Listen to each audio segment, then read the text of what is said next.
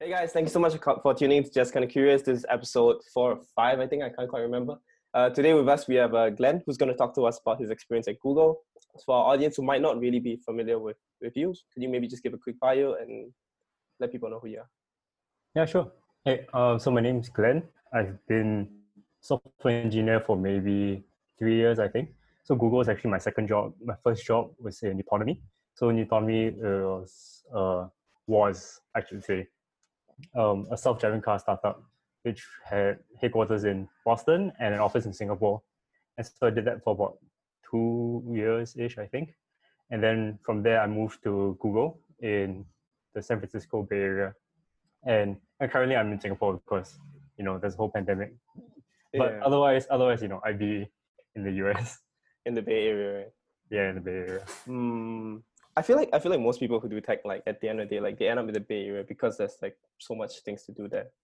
Okay, yeah, like that, that's the reason why I wanted to be there because you know there's such an interesting like concentration of talent and like mm-hmm. and like I mean even if you don't want to be based there like permanently, like so many people just like pass in and out and like it's I think it's a great place to like talk to people and learn more. So I guess I'm just a bit curious, like what were the the differences that you saw in the Bay Area compared to Singapore? Because you said you were, it's a great area, right? There's a lot mm. of concentration of people passing in and out. And um, I was just curious, like, what were some of the bigger differences you saw? Um, so it's pretty difficult to say because I mean I've only worked two jobs, right? One in Singapore and one in the Bay. Mm. I'd say in Singapore, in Singapore is more diverse. I would say, like when you walk down the streets, like Singapore looks like a normal city like you have people doing like normal jobs. If you walk down like San Francisco, it's insane. You see like ads which are targeted towards like tech people. You have like all these like tech only things. And like so the Bay Area kind of lives in its own kind of tech bubble and it kind of permeates your consciousness. So when you talk to people, you talk to tech people, you're always thinking like like they kind of fit this certain trope. Like I love hiking or I love rock climbing or like oh yeah I, I brew coffee at home or like things like that. So it's kind of like when you go to the bay it's like everyone's in tech and like everyone talks about the same few things. It's like i think it's really difficult to talk about it like professionally because you know it's also like different companies. But mm-hmm. i'd say like in the bay area you see like a lot more engineers and tech people who kind of fit the same mold.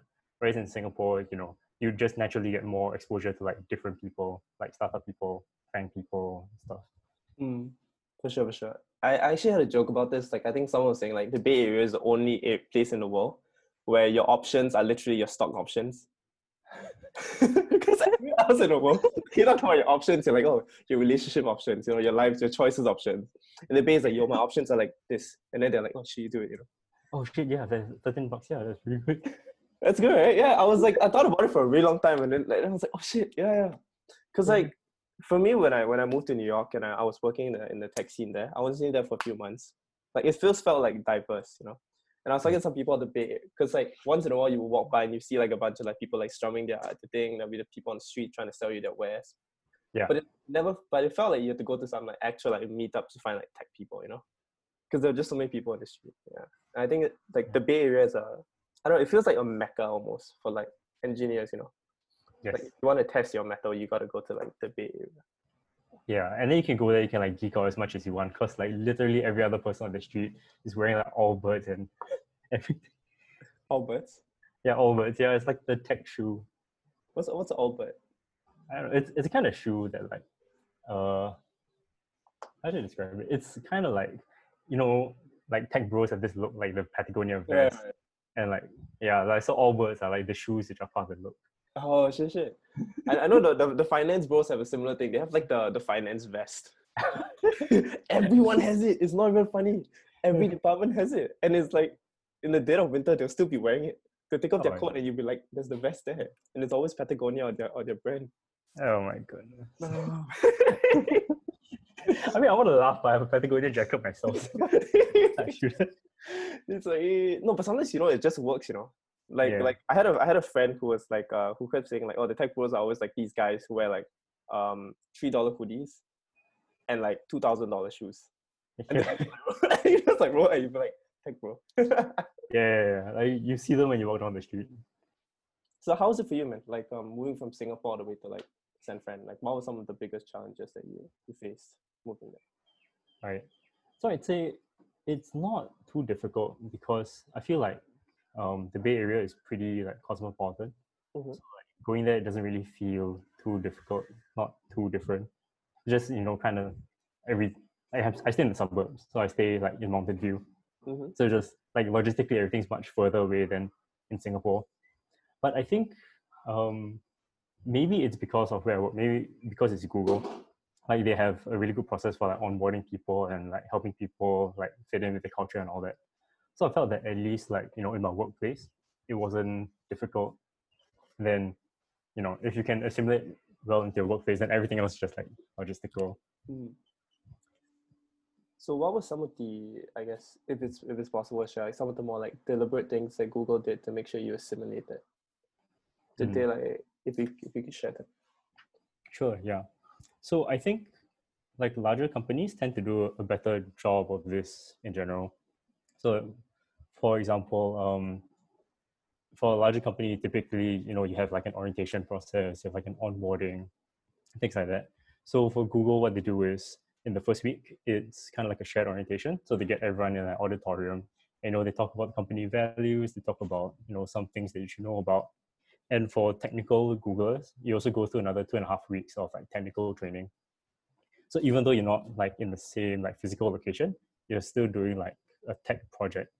So like for two weeks, I was with my team, Mhm. and I was not working with like my team's stuff. I was working on my own project. So it's pretty nice because like it helps you like ramp up slowly, and also you know they put all like the values and the things that you should care about like upfront. So you kind of get these like expectations communicated to you. So Mhm. as opposed to sometimes, let's say, if you were to join a startup, right? Like a startup doesn't always have like the time and the resources to do all these things for you. Like they kind of just like, all right, so here, here you are. You're the new guy. Here is a thing that we need to solve. Uh, here, go, like learn the thing. Like sometimes you get like a little code demo, but most of the time you're not going to get like full like orientation and like Mhm. values and all that. So I think that was something that Google did pretty well, I think. So when it came to comparing like your experience at Newtome, right? Because I, I remember like um, you told me that you worked at Newtome before you ended up at Google. And you were at Newtome for a long time because I, I went to check out your LinkedIn. It was almost Yeah. like three years, you know. Yeah, How was well, it like By, as by, by the way, you might want to be recorded as like autonomy. Nutonomy? Oh, sorry, sorry. Yeah. Sorry, pronounce it Nutonomy. Sorry about that. No, I, just I just want you to like put out the, the podcast and people are like, hey yo, let's start a company. I'm like, okay, autonomy. Okay, okay. Autonomy. Nutonomy. How was the experience like fitting in at Nutonomy? Because when you joined in like mm. 2016, right? End 2016, I think they had just like moved to Singapore. They were setting up like their branch office, and they just started trials at I think like One North. Because I remember back then I was hearing about a bunch of like driverless like taxis around the One North area. So I was quite like, oh, like, oh, cool. Yeah. Oh, that, that's super interesting. So Nutonomy was when they were in Singapore. So I don't, I think don't really think of it as a branch office because what happened was a lot of the early employees were from Singapore. Because one of the co-founders was, I think he was an advisor in a lab in NUS. Mhm. And so when I joined, right, it was probably like 30 plus, 40 plus employees. Mhm. So it was like super small. Like I joined the team. They're like, all right, so we hired you. We initially wanted to put you on this project. We don't know where we want to put you Mhm. anymore exactly, but here are some things that you can look at. Then you're like, all right, yeah, just go figure it out. and I was like, okay, well, I want to hit the ground running. Uh, I'm sure you have some front end stuff. Let me do let me do some front end stuff. And so basically, it was like it felt really organic Mhm. right? Because like you have, we it was essentially uh, our office was literally like a furniture showroom, like those like little like furniture like showrooms in like those like you know in those industrial areas, Mhm. like you know, it's just big industrial complexes, and then on the Right, first right. floor, like like those like furniture places. Yeah, it was literally just like a bunch of people like packed into one of those. So like everyone's like shoulder to shoulder. You're just like it's just talking about everything, whatever. I, like nobody's really prioritizing like, oh, you know, what's the process for this? Like what's that? Like you have people who are working on the car who are also working on like the web stuff. You have people Mhm. who are like literally doing everything like when you're out of school. And so it was it was it was really different. And it was very interesting because you can imagine that from like three like 30 plus 40 people. Mhm. And then I think I joined like just before or just after the series B. And then so it just like exploded.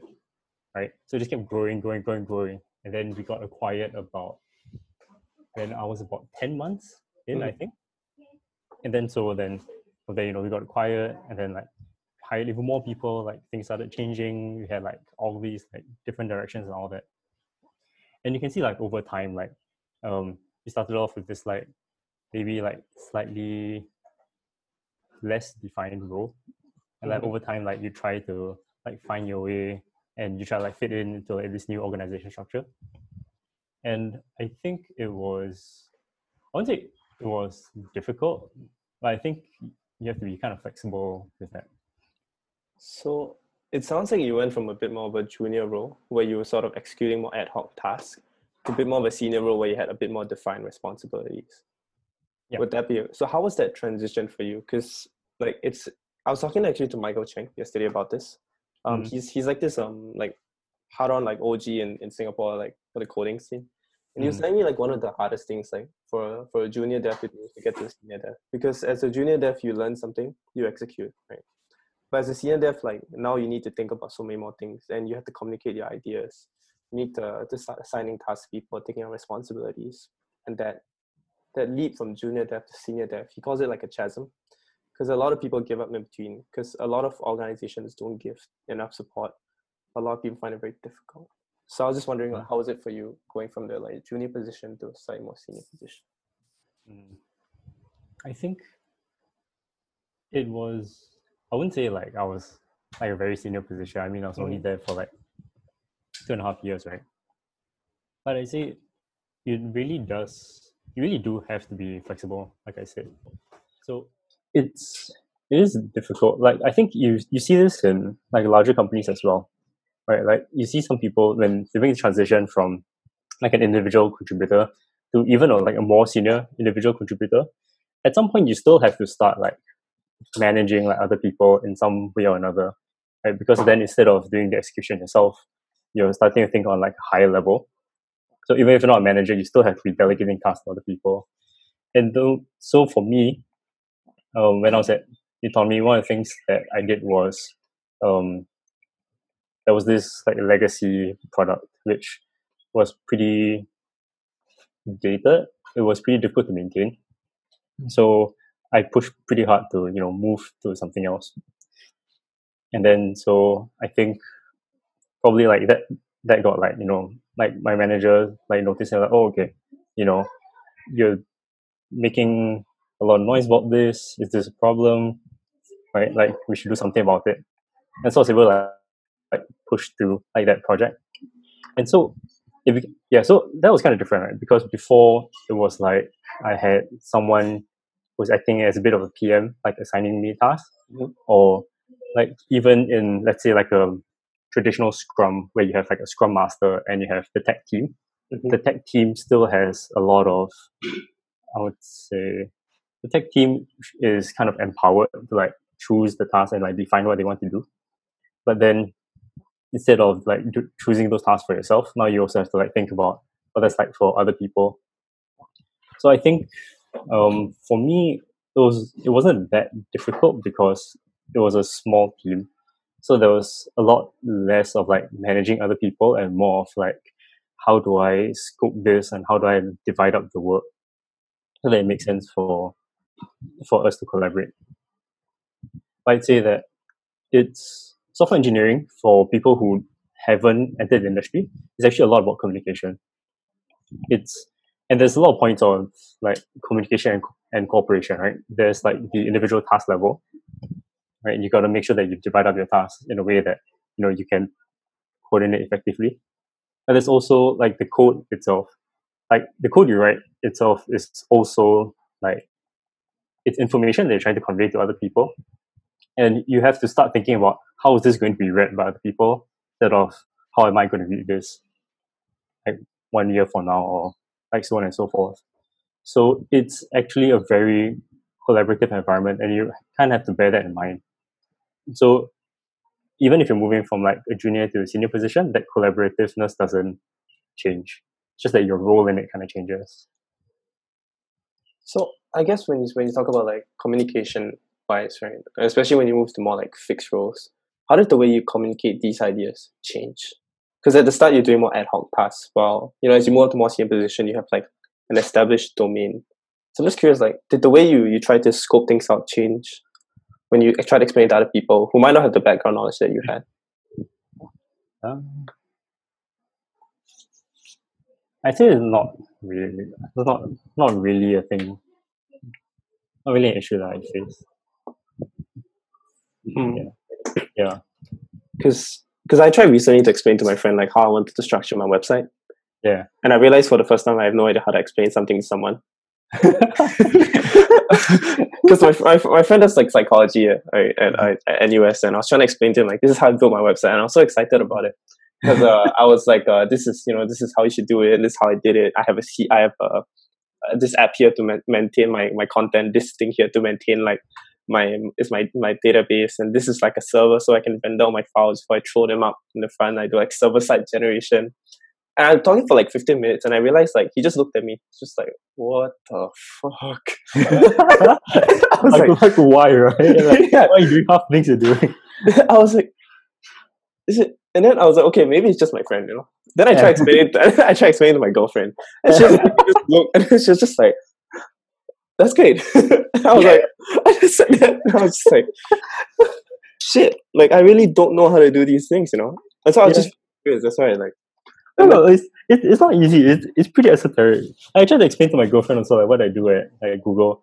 I was like, okay, so basically these people, you have to build a thing, but then it's really hard to build the thing. So I built the thing, which also built the thing. And then their thing helps other people deploy things onto the cloud. And then so like I'm building code for people to build code to people for people to deploy code. And it, at, at a certain point it gets like so esoteric. It's like, how do you explain this to people who are not in tech? Mm. I mean, I feel Yeah. like at the end of the day, like I think Arvin also like had something about this. Like the simplest of things are actually the most complex of things to explain. Like Yeah. for him, like his AI, like when he was building his AI, he wanted to. I think before he developed Bifrost, he was trying to figure out how to pick up an object. He was like, "Shit, dude, you just reach over there and pick it up when you're human." But if you're trying to get an AI to do that, like what the?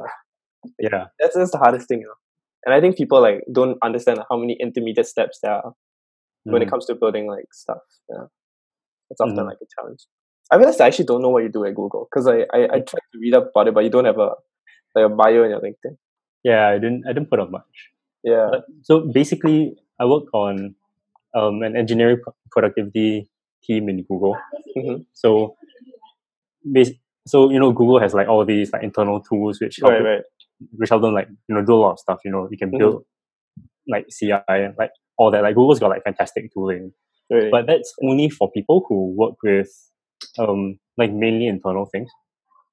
So there are some workarounds for like other teams, but there are other teams, let's say on cloud, who have a completely different set of challenges. So for example, let's look at a product like GKE, Google Kubernetes Engine. right. So GKE runs Kubernetes. Everyone knows Kubernetes is an open source project. Right. So let's say you know Kubernetes has an update, right? How does that update make it into GKE? Because first the change like starts somewhere in open source, right? Mhm. Which means that Google has to take that open source code and like release something based on the open source code. Which means that all Google's internal tools like don't really work that well anymore because you know it's not it's not like Google only code. Mhm. So my team like we have a platform so we essentially created a tool which helps engineers build and release from these like from like code bases like that. That you know generally start in open source or have like different requirements from the Google internal code base. Mhm. So it's like a it's like a compile it's like a compile compile tool. It's not really uh compile. I'd say it more like it orchestrates like different steps of the thing. So it helps you, let's say, build things in a verifiable way, helps you track like what artifacts you produced and you know where they're deployed, how how many times you run this thing, so on and so Mhm. forth. Mm. Yeah, I can see the difficulty in trying to explain that. Yeah, right. so, so like you you can you can see like this is difficult enough for people in tech. Like there's a lot more people who aren't in tech. Mm. Which is one of the things about being in the Bay Area, because when you're in the Bay, right, like like people get it because like everyone's a nerd. yeah. Yeah, you can you can just throw out like, oh, you know, like I do like this thing, which is a release orchestration CI/CD, like does all these things on cloud, and people will be like, mm, yeah, That makes sense, yeah. yeah, Yeah, I got it. Yeah, I, I remember like uh, trying to understand like uh, Docker and Kubernetes for the first time, and I was like, because I only deploy things on localhost, you know, like on my Yeah. which is my local computer. And then suddenly they were like, "Oh, you should use this thing called Docker. It's Kubernetes." And I just sat there and I was just like, "What the fuck?" Right. yeah, yeah. I I didn't actually understand what Kubernetes was until like earlier this year or something. It's it's almost like the like I feel like like in, in software engineering, like there are always these few steps. Like um, you understand what the thing does, and then you understand why you want to use it. And I feel like the the gap from like jumping from like what it does to like why you want to use it is like the hardest one. Mhm. Like I was trying to, so I was trying to build like a membership site for a friend of mine, right? He's trying to start a business, and I was like, okay, I'll do this as like a fun project, you know. And I was trying to decide like what's the difference between like a React Django site. So like React React is like a thing to build like websites, Django to build a server. Um, and then like um, I was just and versus like a like using like a React and um and a Express, which is a JavaScript server instead of Python. And I tried googling for the longest time and realized I actually have no idea. Like I couldn't find anything about. It. I just think that I was just like, how do people like understand these things? You know? Do they just like work for like ten years and then they just like finally figure it out? Like just it. like one day, just like Yeah, dude. I'm I'm just Yeah. waiting for it. Yeah. it's it's difficult i think because like you know when you start like a project or like you go to work there's a like why do you need this thing Yeah. there's a what which solves it. Mm-hmm. and then, but sometimes like you said right like you know the what before you know the why. Mm. which is kind of crazy but the reason why you know the what first is because it's really difficult to figure out like why. Like why do i need like repeatable builds or like why do i need like process isolation? Or you know why do i need like isomorphic javascript applications with like react and express? Right? So like it's easier to hear like the buzzwords and the keywords Mhm. and i think that leads that's probably one of the sources of like frustration for a lot of people because you know you're drowning in this it feels like a fire hose of information because you don't have any kind of framework to like plug in all these like bits of knowledge. So i don't know what the solution to that is. A lot of it does come with experience but i feel like there should be a way to speed up the process Who knows? Maybe we'll discover it in the future. But yeah. yeah i guess i'm just a bit curious because like i mean it's a like tech is a very like complex field i think at the end of the day. And a lot of people come into it like differently. So, how, so like how did you end up like deciding to like tech you know? Specifically like i guess like front end. What was your journey like into tech?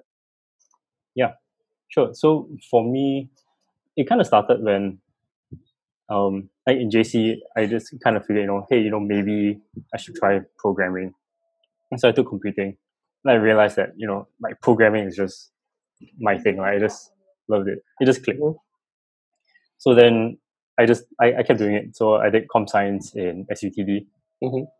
and like I just I love like tinkering with stuff. I love that it's also like logistically like super easy because I don't have to like buy things. I don't have to. I don't like generate any like physical waste, and I tinker with stuff.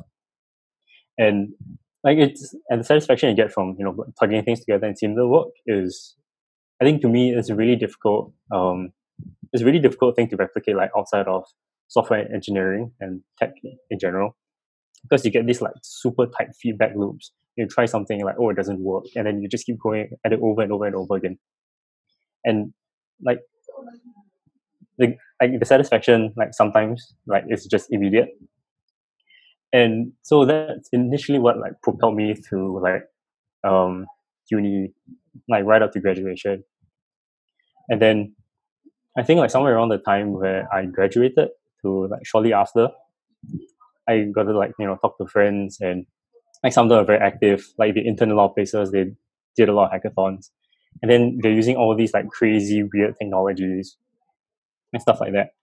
And to me, it's like every piece of tech is like a new toy to play with.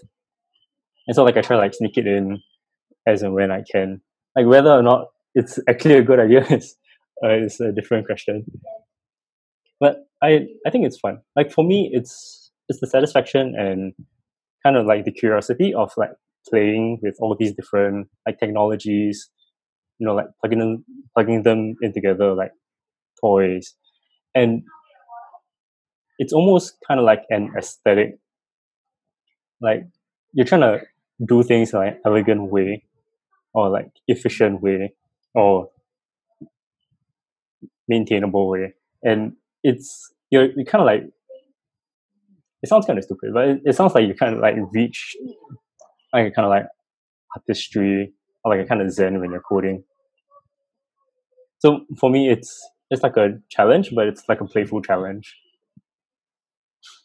I think I think there's actually a term for this, like um like a specific like um so when you when you code right the the main reason why a lot of people find it very addictive is because of the feedback loop and at the same time because you tend to do projects that challenge you a little bit but not like super hard like you don't like start on your first day and you try to build the next facebook you build like you know a web page mm-hmm.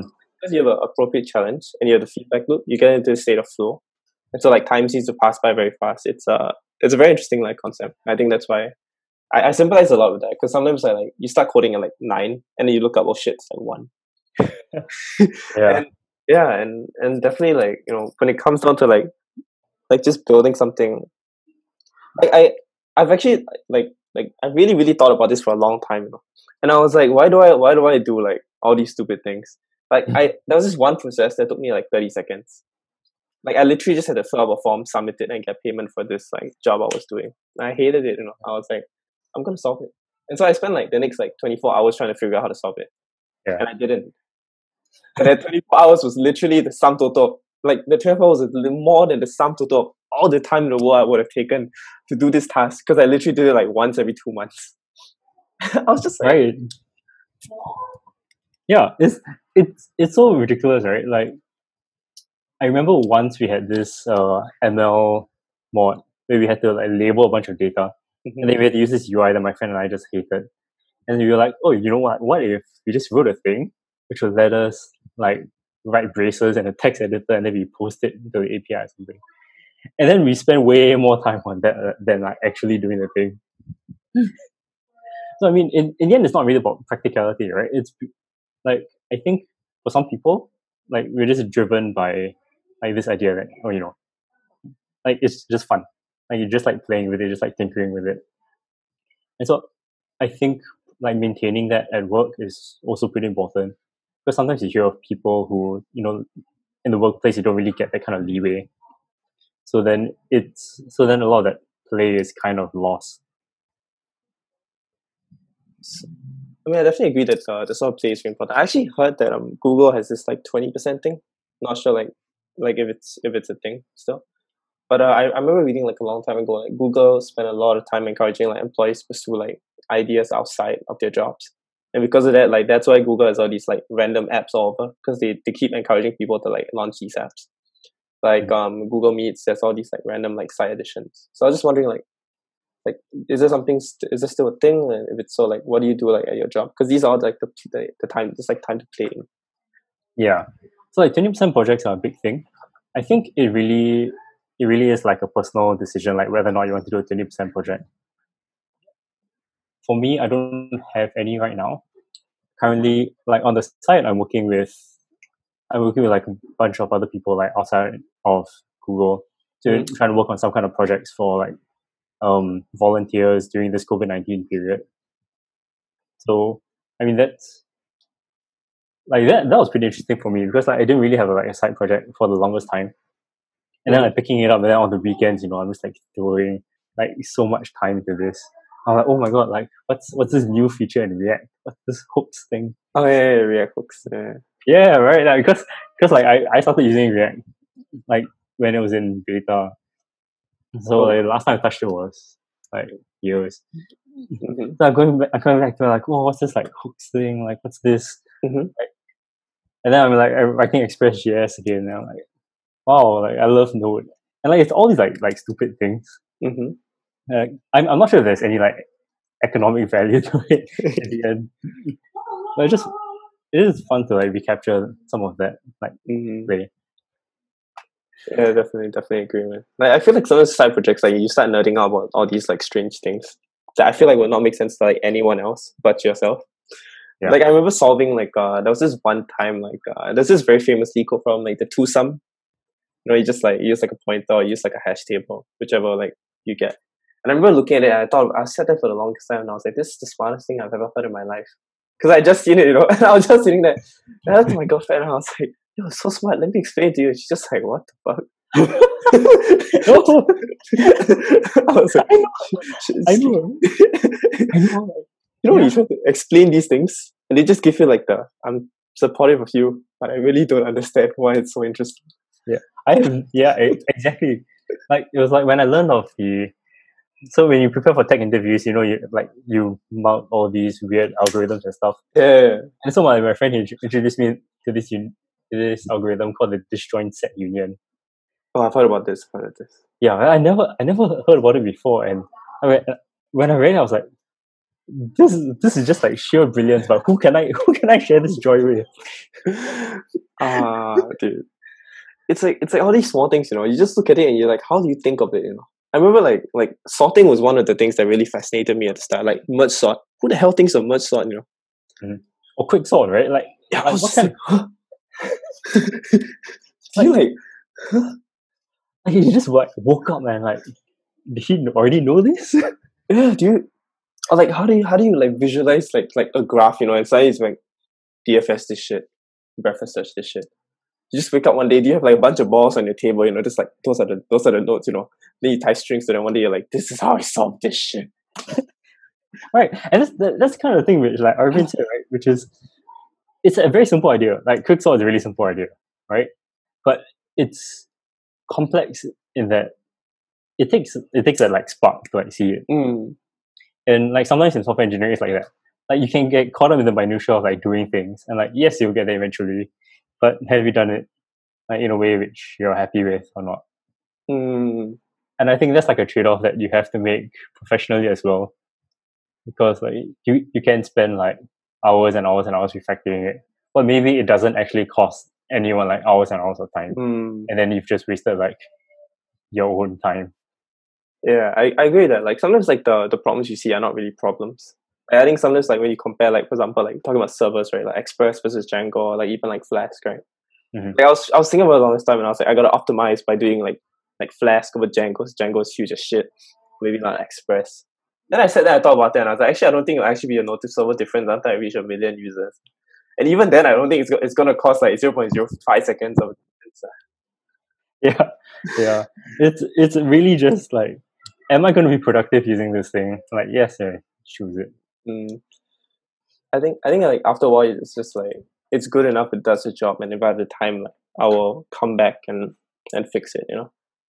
Yeah. Like, Yeah, that's that's another skill you have to learn, like on the job, right? Like mm, you're trading off all these things. You're trading off like the elegance of your solution versus like performance versus all these other things. And then in the end, you might choose something which looks completely abhorrent to someone like from engineering perspective, but it actually makes sense because I don't know reasons. yeah, it works.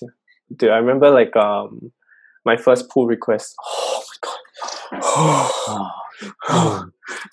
I submitted it, you know, because like I, you know, when you do it at university, you take like the the code, you just submit it. You're like, it's good enough, you know. They came Mm. with like fifteen different some like suggestions, and I was just like, after that, I was just so traumatized by it. I was just like, I got to check my work so carefully, and it took me a long time before I could like be like, okay, this is good enough. Oh. Yeah. I remember that. Yeah. There is that sense of intimidation sometimes, right? When you send your code out for review. yeah, dude. And you're like, please, did I name it correctly? Was it dry enough? did I repeat myself too much during this? was like, oh my god. I remember like I submitted like this code once with like three different functions to do it. And like uh Mhm. my boss just came up to me and was like, Why are you using three functions? You just need one. And I was just like I just sat there and I just sat there for like solid half a day. I was like, How? Just like sitting there, I was like I submitted and he was like, Okay, okay, okay, okay. Yeah. Well, uh, so that's an interesting thing that you brought up actually. So like, why didn't you just ask him like how? I mean, I did at the end after trying to figure it out for like half a day. You know, I even took like Yeah. I, I even like took like the. I think I was just really scared. Like I was just like I think when you when you get a software engineering job, like I was always like so I um I took like one CS class and then I went to NOC to do like a software engineering job. Um and I I felt like completely like underprepared because like I was just like self taught all the way. And like my only CS class was like in like a strange language called OCaml, functional programming language. Um, it, it was really fun though. Like I really enjoyed the class, and uh, the prof was super strange, uh, but super quirky, that kind of guy. But then you go into the job and you feel like, you know, I don't know all these things. You know, I don't know about databases. First day I go on the job, and someone's like, "Yo, you using a one to many, many to one, many to many?" And I'm just like, "What are all these strange words that are being thrown at me?" You know. And I go in there, and I'm just like, and I'm so worried that they're gonna like decide one day, like, "Oh, this guy's like a complete fake. You know, he's not a good enough software engineer." So whenever they ask me questions, they'll be like, they're always like, they were really nice. Like the company was fantastic. When I was in New York, like the company was great. It's the Looper.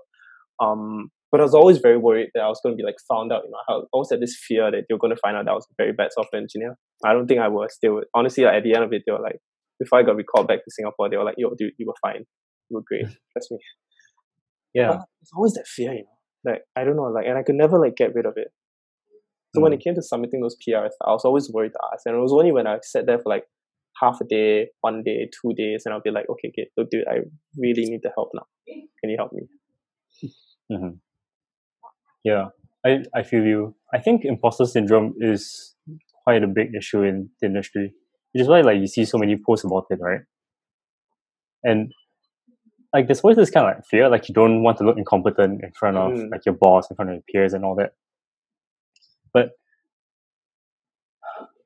is the yeah, it's it's really complex, right? So so just like purely on the asking for help side, it's kind of like a time trade off, right? Like, are you being effective? Like, are you just spending too much time on this, or like, could you just be more effective at your job? You just like ask someone else and just like bite the Mm. bullet.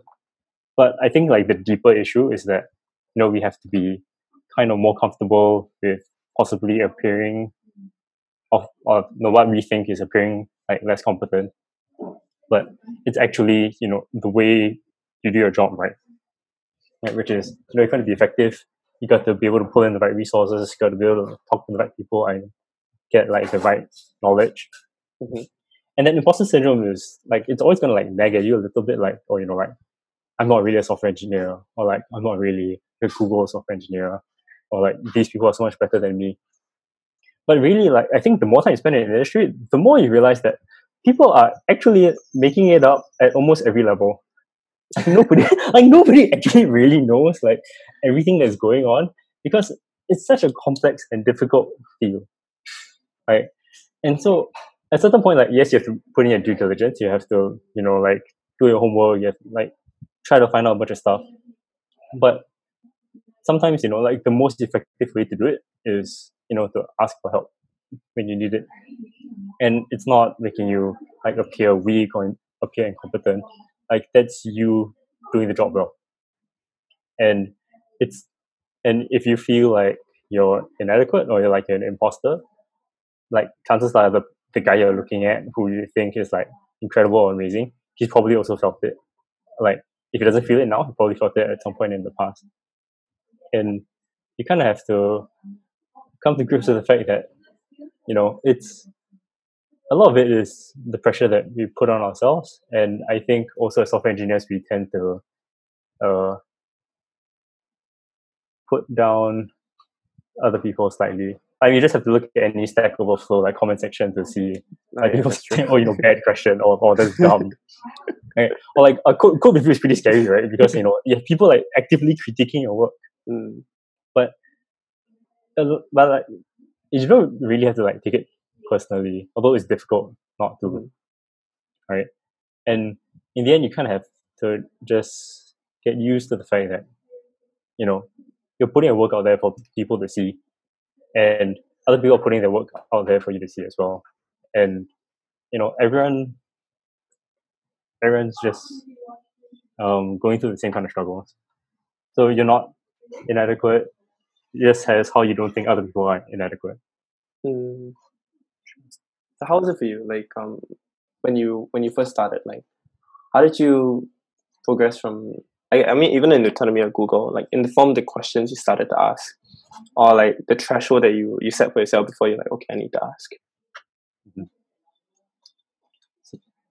Uh, I think for me, I think I tend to err on the side of like trying to figure stuff out on my own.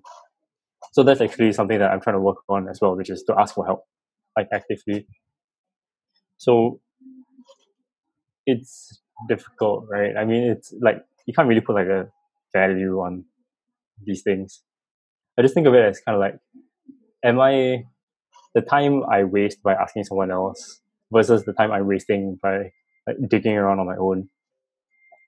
Like if it if it, if it I think it's going to reach a point where I will save more time overall if I talk to somebody. Mhm. I just try to do that. And um, I think there's actually kind of like a question asking approach as well, which makes how should I put it? Like you know, like there's kind of a, a fear of like appearing less competent, but you can frame it differently to yourself, right? So instead of like I need help because um I'm so instead of saying you know I need help because I'm bad or because I'm not good enough, it's like hey I need help because you know I'm new to this and I want to be effective, and I think I'll be more effective if I get your input. Mm.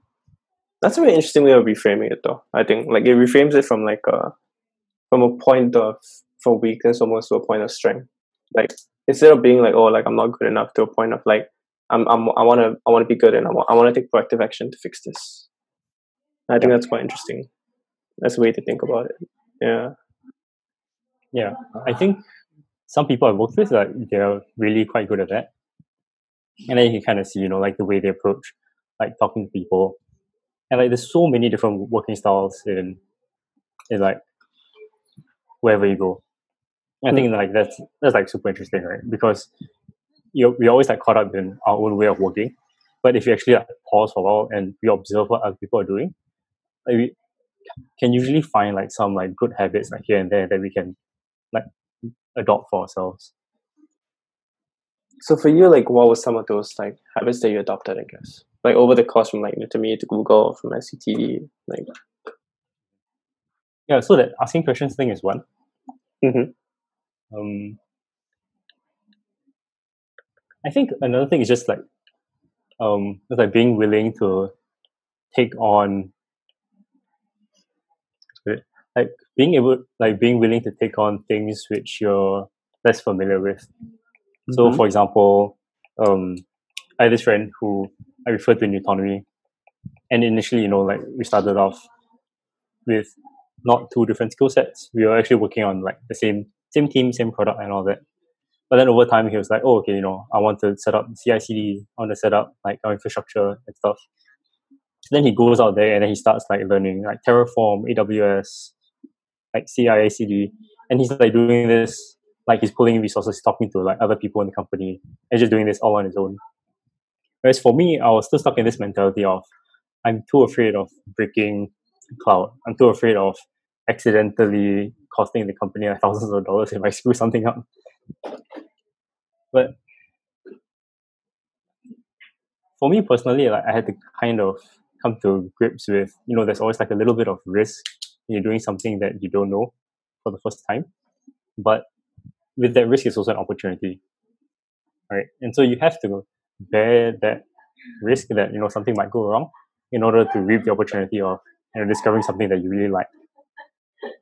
So for me, I found, you know, I really love playing with like cloud and Terraform and stuff. But I would never have gotten there if, you know, I didn't see other people taking the risk of learning that in the first place. Out of curiosity, what's Terraform? Sorry, because I've never heard like this before, so I just thought like I'll ask a question. Ah, okay. So Terraform is this thing which was developed by HashiCorp. It's a way for people to um it's a way for people to automate their infrastructure. So let's say I have I am on AWS, I need a VM, the VM needs to be provisioned with a static IP address. I need this DNS entry or like I need this database. So Terraform lets you declare all that and then it like declaratively like puts that out there. So you just say, I want these four things, and then you pass it Terraform, and then Terraform just creates those four things for you. So what's the difference between like Terraform, I guess, and like Docker? Because Docker feels like it does the same thing. Because Docker in Docker, I generate like a Docker file. It has all my dependencies, and I can install whatever I need. So what's like the difference you would see there? So um, they serve very different purposes. So for Docker, what you're really trying to accomplish is isolation of your processes, right? You what for Docker, you what you're trying to do is you want to make sure that your process isn't interfering with other people's things, and other Mm-hmm. people's stuff isn't interfering with your stuff. But Right. that's already happening like on a machine, right? Like on a VM or on a computer somewhere.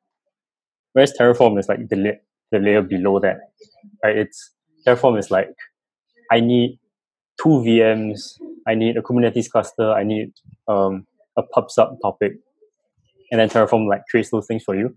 then your application logic itself like will probably live in Docker.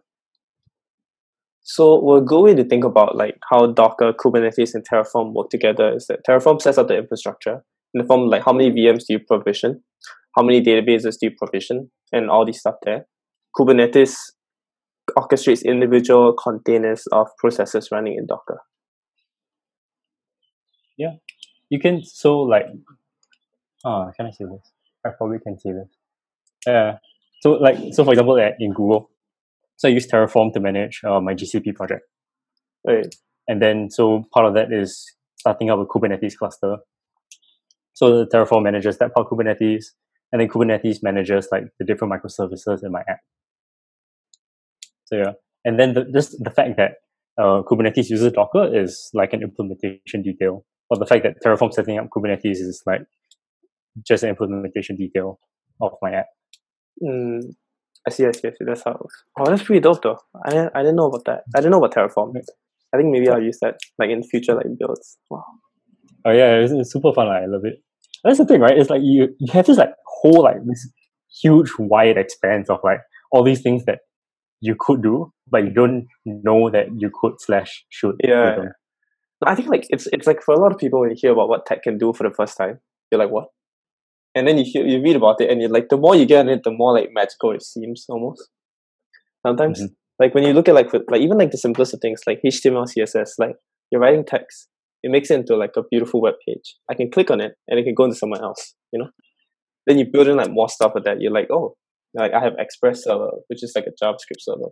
And with that, I can send people to like different things. And depending on where you're from in the world, I can give you different information. And all these like small things that just keep like incrementally building, building. And at the end of it, you're like, oh shit, this is magic, man. Yeah, Yeah. unfortunately, like in tech, people also build this rabbit hole of like tech for tech for tech. It's a tech. you just, you just like start yeah, I don't know. But there's always like very interesting ideas I find. They always come about. Like, I think for me, like um, like Tailwind CSS, yo, that was really interesting. It's not that it's it's like it's basically a React inline style where you style your components inline. But it was very interesting to see like how it how like that presented a different approach to like a traditional like HTML, CSS separation. And then now you have like inline separation. And I was like, oh, I didn't know I thought of it this way until this other approach was given. And now I'm like, which one do I like? Hmm?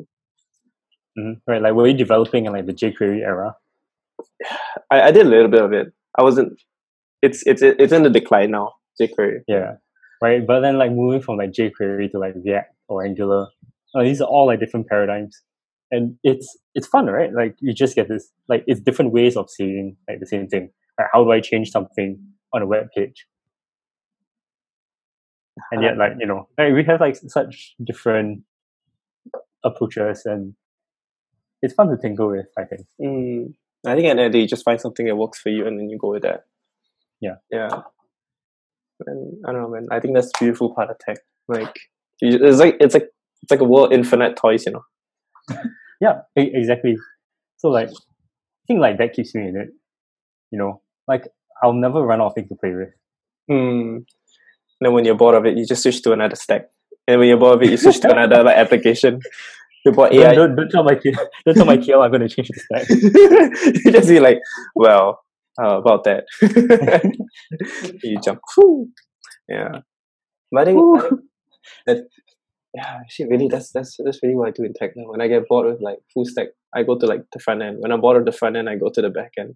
When I'm bored of the back end, I, I try to do some AI.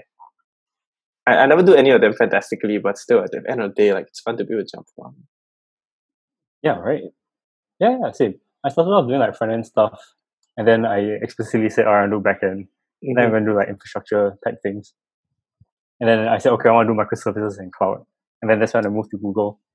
And then so like in my team, I'm doing this weird combination of like managing the infrastructure and backend development and front end development. Mm. And then my TL is just like, all right, backend development, like mostly.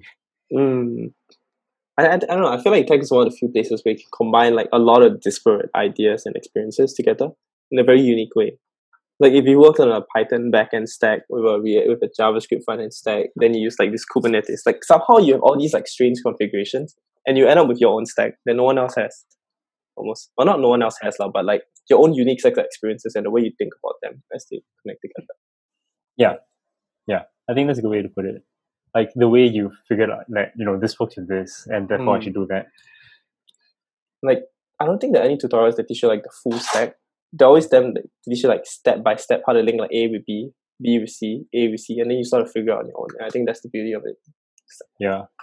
Although to be fair, I think that's a bit of a shortcoming of the industry because we've kind of not really developed good ways of doing these like all the time. Like for example, let's say you know you try to build like a house, right? I have like building regulations. You know, it has to like I have to have like this much fire isolation. It has to be resistant to earthquakes up to this magnitude, or like things like that. And there's also like a lot of like good knowledge on how to do this. Like for example, like how do I build a bridge? You know, you distribute the load like this. Whereas you say, all right, I want to build a website, and then the internet spits like a thousand tutorials on you on like Hmm. on like every JavaScript framework that's out there. Like, it's very easy to get lost. Hmm. And so I think like, you know, that's part of the value of talking to people and getting the input. Because it's very difficult to sift through all this as as someone who's not so experienced.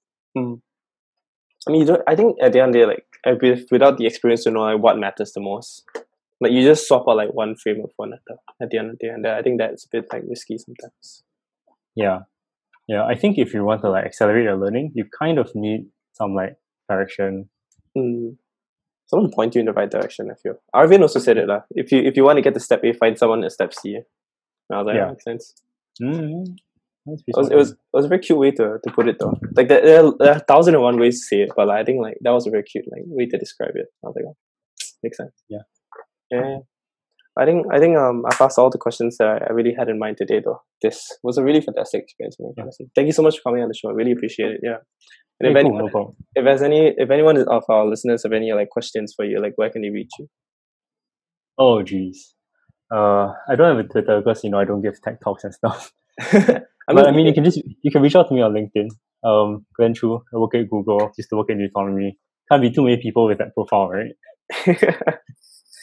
uh, definitely for sure. And yes, thank you so much. Thank you so much, guys, and peace out. Hey guys, thank you so much for tuning in to Just Kinda Curious. If you like the podcast, please, please, please leave a review, and it'll really help me get the word out there about what I'm trying to do. Until then, we'll see you in the next episode. Peace out.